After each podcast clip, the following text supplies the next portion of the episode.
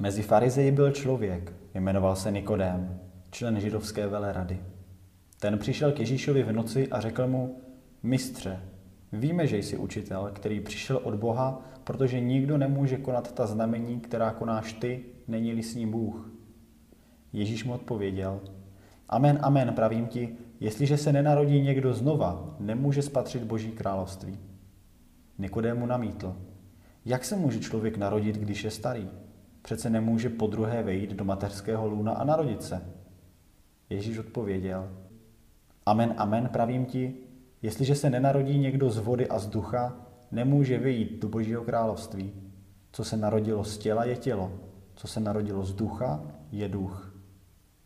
Nediv se, že jsem ti řekl, musíte se narodit znova. Vítr vane kam chce.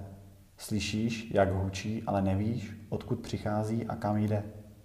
Tak je to s každým, kdo se narodil z ducha. Nestačí vědět, je třeba nové narození.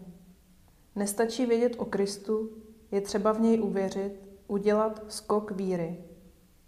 Taková víra však nepochází z člověka, ale z Boha, z ducha. Tak se tělesný člověk, odkázaný na své lidské schopnosti, janovsky řečeno tělo, stává duchem. Dochází proměny, začíná žít z ducha. Tento duchovní člověk pak může vejít do Božího království, protože už teď je v tomto království, v Kristu.